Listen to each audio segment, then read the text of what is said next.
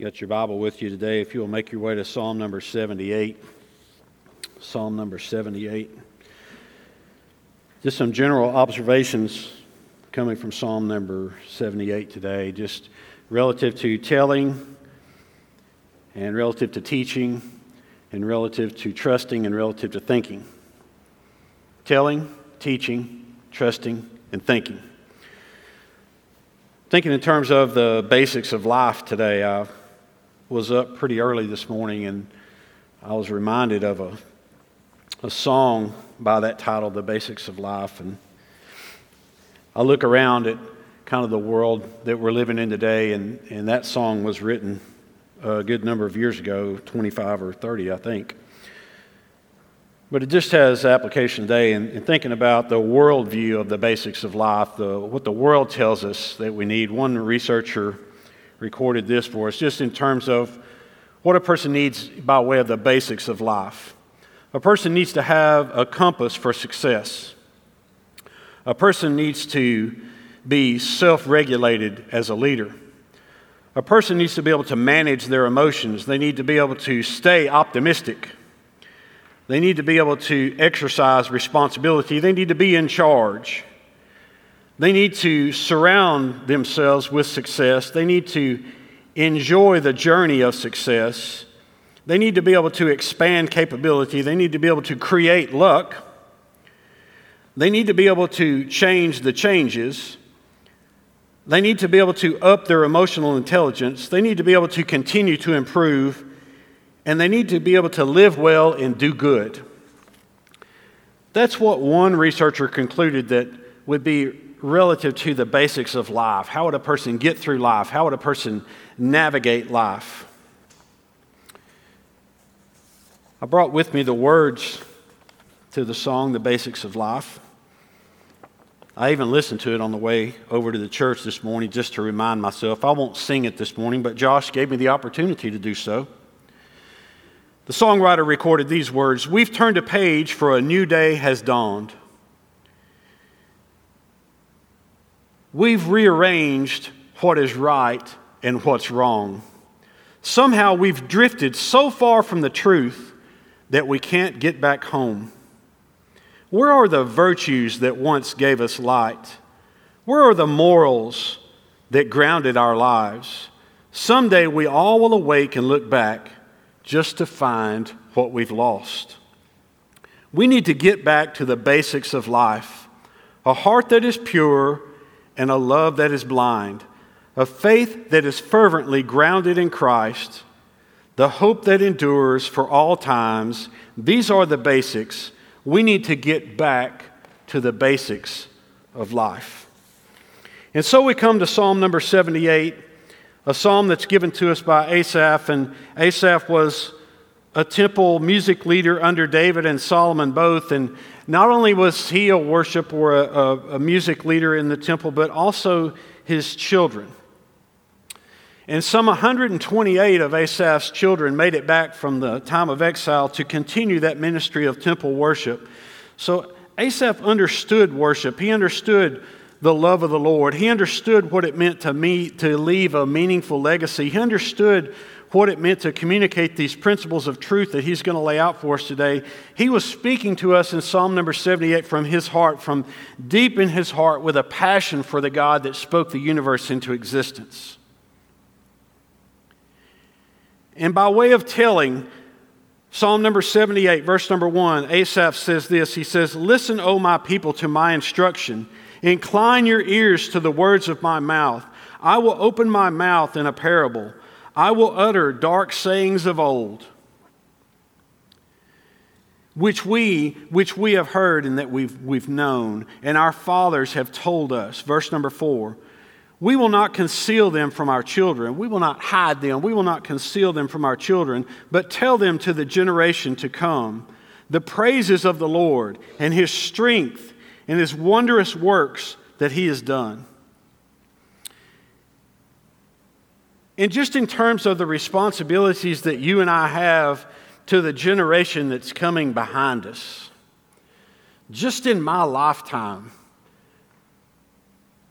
to see how things have digressed within our culture, within our society, and just to kind of step back and to kind of take a hold and take an account of where we are in our communicating of things to the generation that's coming behind us. I think we'd all have to assess this morning that we've not done our best to communicate these things, these truths about God, about His strength, about His praises, about the wonders of His works. We've not done a really great job of communicating that to the generation that's coming behind us. Oh, we've done an okay job. We've done pretty good, but I wouldn't say that we've done our best. And He's reminding us of how important that is that you and I pass on to the generation that's coming behind us about the praises of the Lord about how we go about praising the Lord, what that means in our lives by definition. Oh, we give it titles and we give it attachments, and we have, you know, now in our church service today, we're going to have this is our time of praise and worship, and we're going to identify that. But what does that mean for you and I as we relate our praises about the God that spoke the universe into existence, about the God that created you, and about the God that created me? And how do we go about communicating that to the generation that's coming behind us? So important that we be able to do that just to be able to speak openly and honestly and frankly with them. Just got finished in our small group a few moments ago uh, talking to a group of people about what it means to tell your story, about your journey in Christ, about what God's doing in your life, about how you're praising God, and what are the good things that you could communicate to others around you. It's important that we be able to do that. And then he talks about in there about our being able to communicate about the strength of God. Now, here's one that ought to get your attention because we're living in a time right now when you know people are living in fear of what's going to happen next and what are we going to do and what calamity is going to come next. Man, if you would have told us 12 months ago, hey, in July of next year, you're not going to be able to get within six feet of another person. You're going to have to wear a mask. You're going to have to wash your hands five, six, seven, eight times a day. All these things are going to be in place not because it's a moral obligation to the people around us, but this is going to be mandated by the government that controls the, the state that we live in. These are the things that we need you to do. I don't think anybody would have believed that 12 months ago. But I'm going to tell you one thing that I do know. I do know that God is in control. I do know that God is sovereign. I do know that God is aware. God is aware if we wear a mask or don't wear a mask. God is aware of the virus. God's aware of the cure for the virus. God's aware of all these things. And we are aware of God's strength and His might. And what Asaph is communicating here is he's just reminding these people man, we serve a God that's really strong. We serve a God that was able to part the Red Sea. We serve a God that provided us the land of Canaan. We serve a God that gave us great victory in those circumstances. But for you and I, when we start thinking about God's strength and we start thinking about the great and the wondrous works of God, the great and the wondrous works of Jesus, I got some of these, I, I, probably didn't get these in chronological order, so forgive me for that. But Jesus changed water into wine, John chapter 2. Jesus cured a nobleman's son in John chapter 4. There was the great haul of fish in Luke chapter 5. Jesus cast out unclean spirits in Mark chapter 1. Jesus cured Peter's mother in law of a fever in Mark chapter 1. Jesus healed a leper in Mark chapter 1. And Jesus healed the centurion's servant in Matthew chapter 8, and Jesus raised the widow's son from the dead in Luke chapter 7, and Jesus stilled the storm in Matthew chapter number 8, and Jesus cured two demoniacs in Matthew chapter 8, and Jesus cured the paralytic in Matthew chapter 9, and Jesus raised the, ruler, raised the ruler's daughter from the dead in Matthew chapter 9, and Jesus cured a woman of an issue of blood in Luke chapter 8. And Jesus opened the eyes of two blind men in Matthew chapter number 9. And Jesus, and Jesus loosed the tongue of a man who could not speak in Matthew chapter 9. And Jesus healed an invalid man and, and at the pool of Bethesda in John chapter number 5. And Jesus restored a withered hand in Matthew chapter number 12. And Jesus cured a demon possessed man in Matthew chapter 12. And Jesus fed at least 5,000 people in Matthew chapter 14. And Jesus helped a woman of Capernaum in Matthew chapter, he healed a woman of Capernaum in Matthew 15. And Jesus cured a deaf and mute man in Mark chapter number 7. And Jesus fed at least 4,000 people in Matthew chapter number 15. Jesus opened the eyes of a blind man in Mark chapter 8.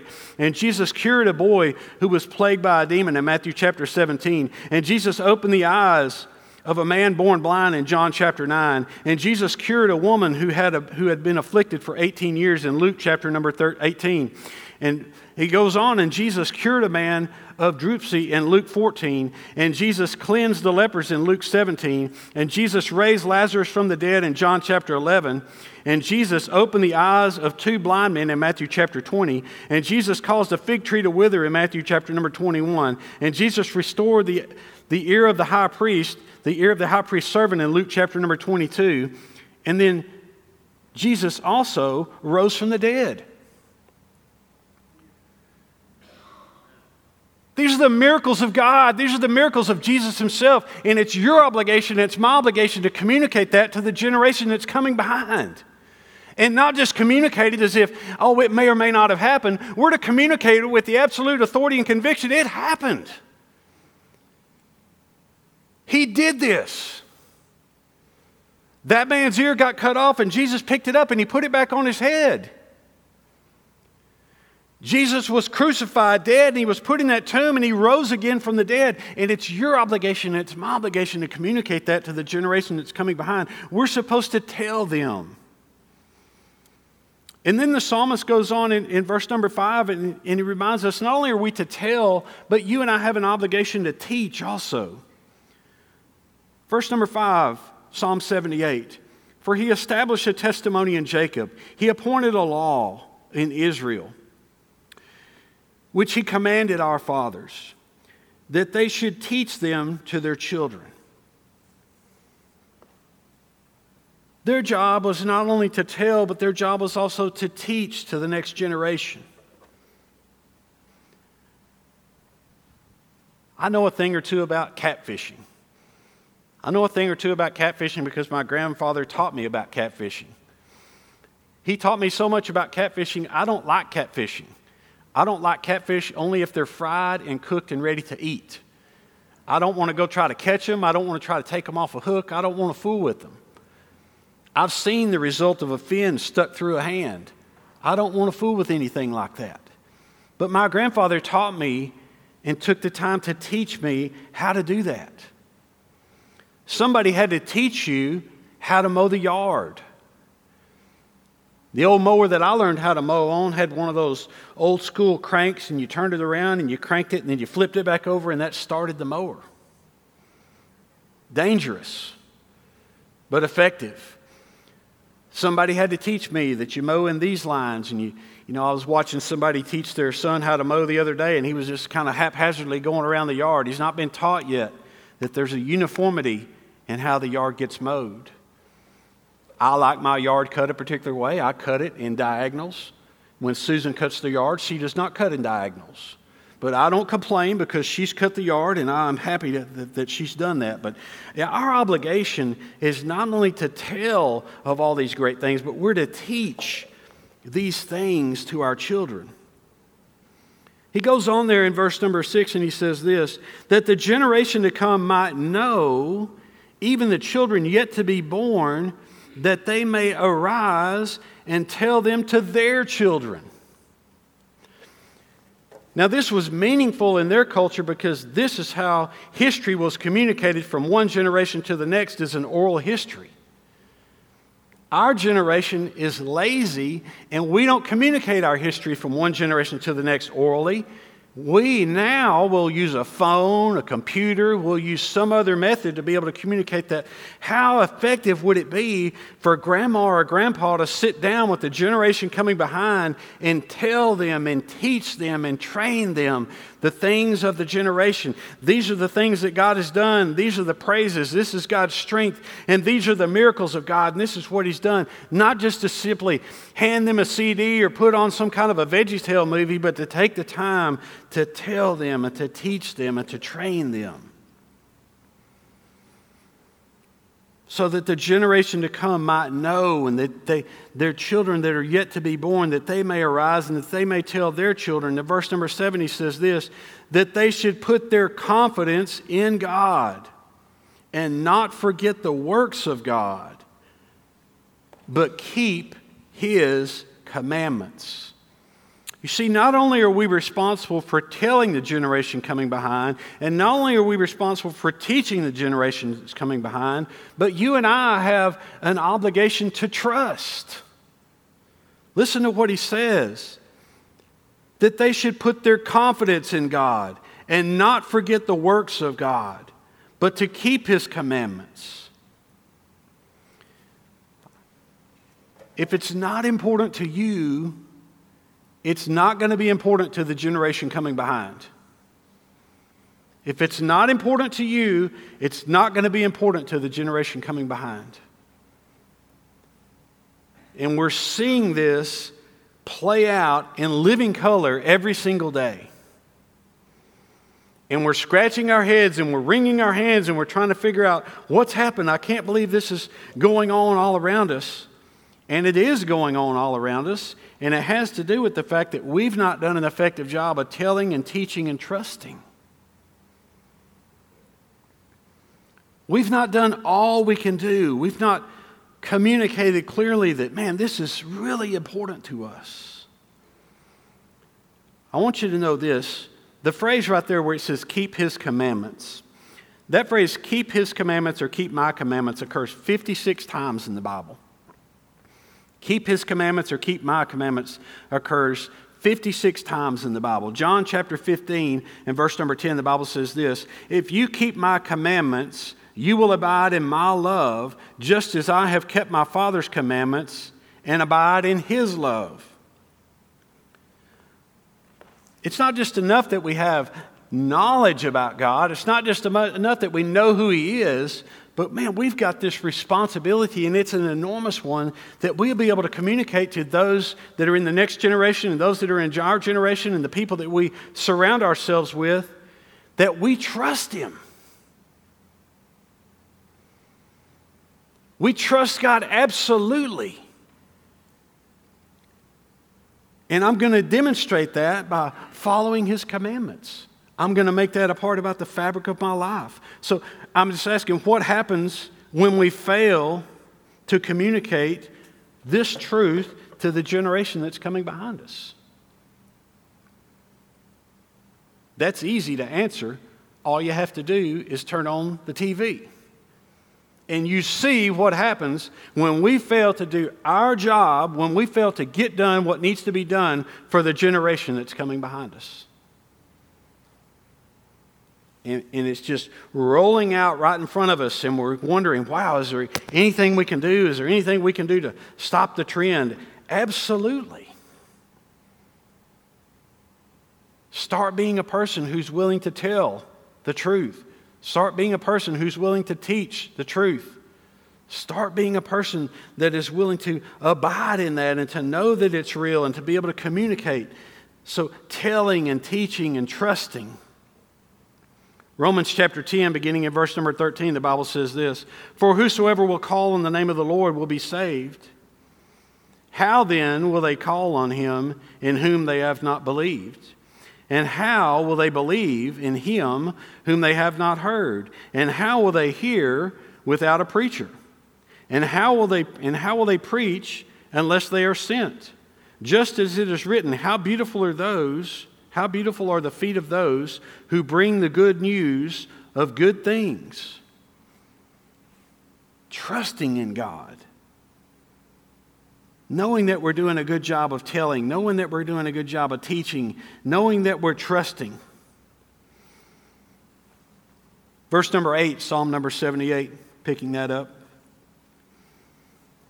Asaph goes down the line and he's like, This is what we need to be doing. This is what needs to happen. These are the things. It's the telling and it's the teaching and it's the trusting. And then he gets into this calamity that's happened. He gets into what in the world is going on. And so this is the part where you and I really need to be thinking. Listen to what he says right there in verse number 8. Psalm 78, verse number 8. And not be like their fathers, a stubborn and rebellious generation, a generation that did not prepare its heart, and whose spirit was not faithful to God and not be like their fathers, a stubborn and rebellious generation, a generation that did not prepare its heart and whose spirit was not faithful to God. A stubborn generation. Another word for stubborn is stiff necked, is found in Acts chapter 7, uh, 7 and verse number 51. You stiff necked people, your hearts and your ears are still uncircumcised. You are just like your ancestors. You always resist the Holy Spirit. Eugene Peterson, in his translation the message, took that uh, context right there in Acts chapter number 7, beginning in verse number 51, and, and Peterson renders it this way And you continue to be bullheaded, and you continue to be bullheaded, calluses on your hearts, calluses on your hearts, and flaps on your ears. You're not listening deliberately ignoring the Holy Spirit. You're just like your ancestors. Was there ever a prophet? Was there ever a prophet who didn't get the same treatment? Your ancestors killed anyone who dared to talk about the coming of the just one. And you've kept up the family tradition. Traitors and murderers, all of you. You have God's law handed to you. You have God's law handed to you by the angels and he finishes and he says this it's gift wrap. And he says, and you squandered it. This rebellious generation. Jeremiah chapter 19 and verse number 15, the Bible says this This is what the Lord Almighty God of Israel says Listen, I am going to bring on this city all and all the villages around it every disaster I pronounced against them, because they were stiff necked and would not listen to my words. Isaiah chapter 30 and verse number 9, he says this For those are rebellious people, for these are rebellious people, they're deceitful children, children of, un, they're unwilling to listen to the Lord's instruction. He reminds us there in Psalm 78 that they did not prepare their hearts, their hearts were not prepared. Jeremiah 5 and verse number 23 says this But these people have stubborn and rebellious hearts. They have blinded, they have turned aside, and they've gone away. 1 Kings 8 and, and verse number 58 says this That he may incline our hearts to himself to walk in his ways and to keep his commandments. This idea of preparing the heart, this idea of thinking about what's going on and He's reminding that generation they didn't prepare their hearts. And if we're not careful, as the songwriter says, we've drifted away. We need to get back to the basics of life. We need to get back to the things that are important. We need to get back to the things that are meaningful. We need to get back to the things that are going to change lives. And he does such a great job of bringing us there. He also reminds us in that text that their spirit was not faithful to God. Their spirit was not faithful to God. Are you faithful to God or are you faithful to the things of God? Are you faithful to God or are you faithful to the things of God? Charles Spurgeon said this How altogether vain is the unregenerate man. Array him in the best that nature that nature and grace can supply. Array him in the best that nature and grace can supply, and he remains a helpless coward in a holy war so long as he lacks a loyal faith in his God. Now, that's a mouthful right there. How altogether vain is the unregenerate man. Array him in the best that nature and grace can supply, and he remains a helpless coward in the holy war so long as he lacks loyal faith in God. Verse number 9, Psalm 78, the psalmist says this So the sons of Ephraim were archers. They were equipped with bows and arrows, yet they turned back in the day of battle. Now, this was an interesting add in right here because, as Spurgeon just mentioned, these warriors were equipped with everything they need to be able to be successful in battle. And yet, in the day of the battle, they turned from the battle. And so, for you and I today, what that means is, man, what thing do we do without today? What do, I mean, what could we possibly, in Longview, Texas, in the year 2020, what in the world could we be lacking in our battle in a holy war? But yet, more often than not, we find ourselves retreating and we find ourselves running in that situation rather than engaging and going forward. He goes on to say this He said, They did not keep the commandment of God and they refused to walk in His law. These are God's people. He's not talking about a group of people that aren't, I mean, he's talking about God's people. He's talking about his people. He's talking about the people that he serves. They did not keep the commandment, the covenant of God, and they refused to walk in his law. They forgot his deeds. And they forgot the miracles that he had shown them, telling and teaching and trusting and thinking. A.W. Tozer recorded this thought True faith is never found alone, it is always accompanied by expectation. True faith is never found alone, it is always accompanied by expectation. The man who believes the promises of God expects to see them fulfilled. Where there is expectation, where there is no expectation, there is no faith. Where there's no expectation, there is no faith. I heard a story this past week, and it really just kind of summarized this idea of the telling and the teaching and the trusting and the thinking. And the story involves a professor of religious studies at Moody Bible Institute, Michael Rydelnik. And Michael grew up in a Jewish home in New York. He was the son of Holocaust survivors. Michael's father lost his wife and multiple children during the Holocaust in the concentration camp at Auschwitz. He survived. His, his father survived. He got remarried. And his second wife died giving birth to their daughter. The daughter subsequently died in a drowning accident in Berlin. The father got married a third time. They decided to move to the United States of America. They moved to the U.S., settled in New York. Michael was born. He had sisters. And about 20 years after that decision was made for them to move to New York, about 20 years after that, Michael, his mother, and his sisters all gave their lives to Christ.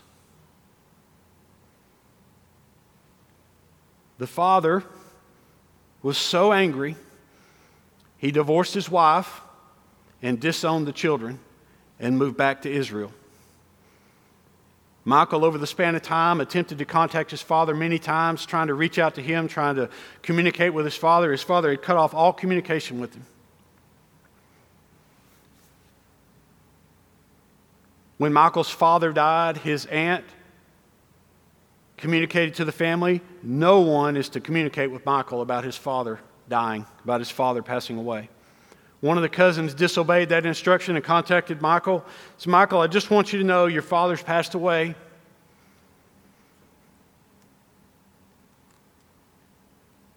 My mom told me not to call you, but I've called you anyway. I knew you'd want to know that your dad has passed away. He said, Oh, yeah, by the way, your father was in the hospital when he passed away, and the day before he died, a woman came into the hospital room to visit her own father who was sick and saw the name Rydelnik on the wall and looked at your father and said, Do you happen to know Michael Rydelnik? In which your father replied, He used to be my son. He is dead to me now.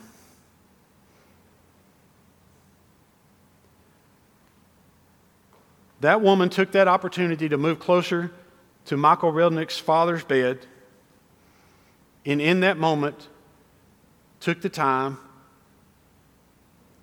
to tell, to teach, and to trust concerning the gospel of Jesus.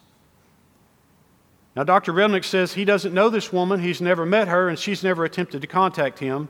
He's not clear as to whether or not his father accepted Christ that day or not. But one thing is for sure God will exhaust every opportunity to make sure that you and I and others around us hear the gospel. A man who had become stubborn and stiff necked, rejecting all attempts at someone to reach out to him with the gospel. Stubborn, stiff necked, rejecting, denouncing his own family. And God still sent someone to his bedside to communicate the truth of the gospel to him. We owe it to the generation coming behind us to tell, to teach, to trust, and to think. Would you pray with me this morning? Father, we love you. We just praise you and thank you for your goodness, your greatness, your kindness, and your mercy. Father, I thank you for truth of Scripture. I thank you for Dr. Rydelnik's story about how the gospel transformed his life, that brought him to a place where he is now teaching others. He's telling others, he's training others. Father, there are so many stories like his in, in our lives and within people around us. And we're thankful for those stories of transformed lives. And Father, I just pray that in our life, in our church, in, in our city, that we would take our responsibility seriously to tell and to teach and to trust and to think.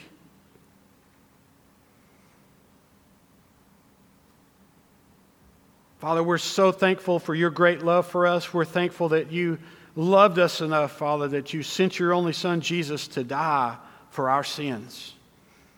Father, help us to not be stubborn and stiff necked. Help us to not lose our excitement for the miracles that God's done in our lives. We thank you for Jesus and we thank you for salvation in his name. Amen. I know that some of you are probably wondering, you're looking at the screen and you're wondering about the count that was on the screen. I don't see it up there anymore. There it is up in the top right. Um, as that number continues to roll, those are the number of people that have died and have gone on into eternity during the time that I've been speaking this morning. That's how many people have died and they've gone on into eternity just in the small amount of time that I've been speaking this morning. These are real life people, these are human souls. And you and I in our life, we owe it to the generation coming behind to do our best to communicate the truth to them. So, as Josh comes to uh, end our service today, I, I, just want you to know uh, I, I don't know where you are spiritually today, what's going on in your life, but man, I, would you just be willing today just to communicate with God and just to ask Him to instill in you a desire to want to tell others?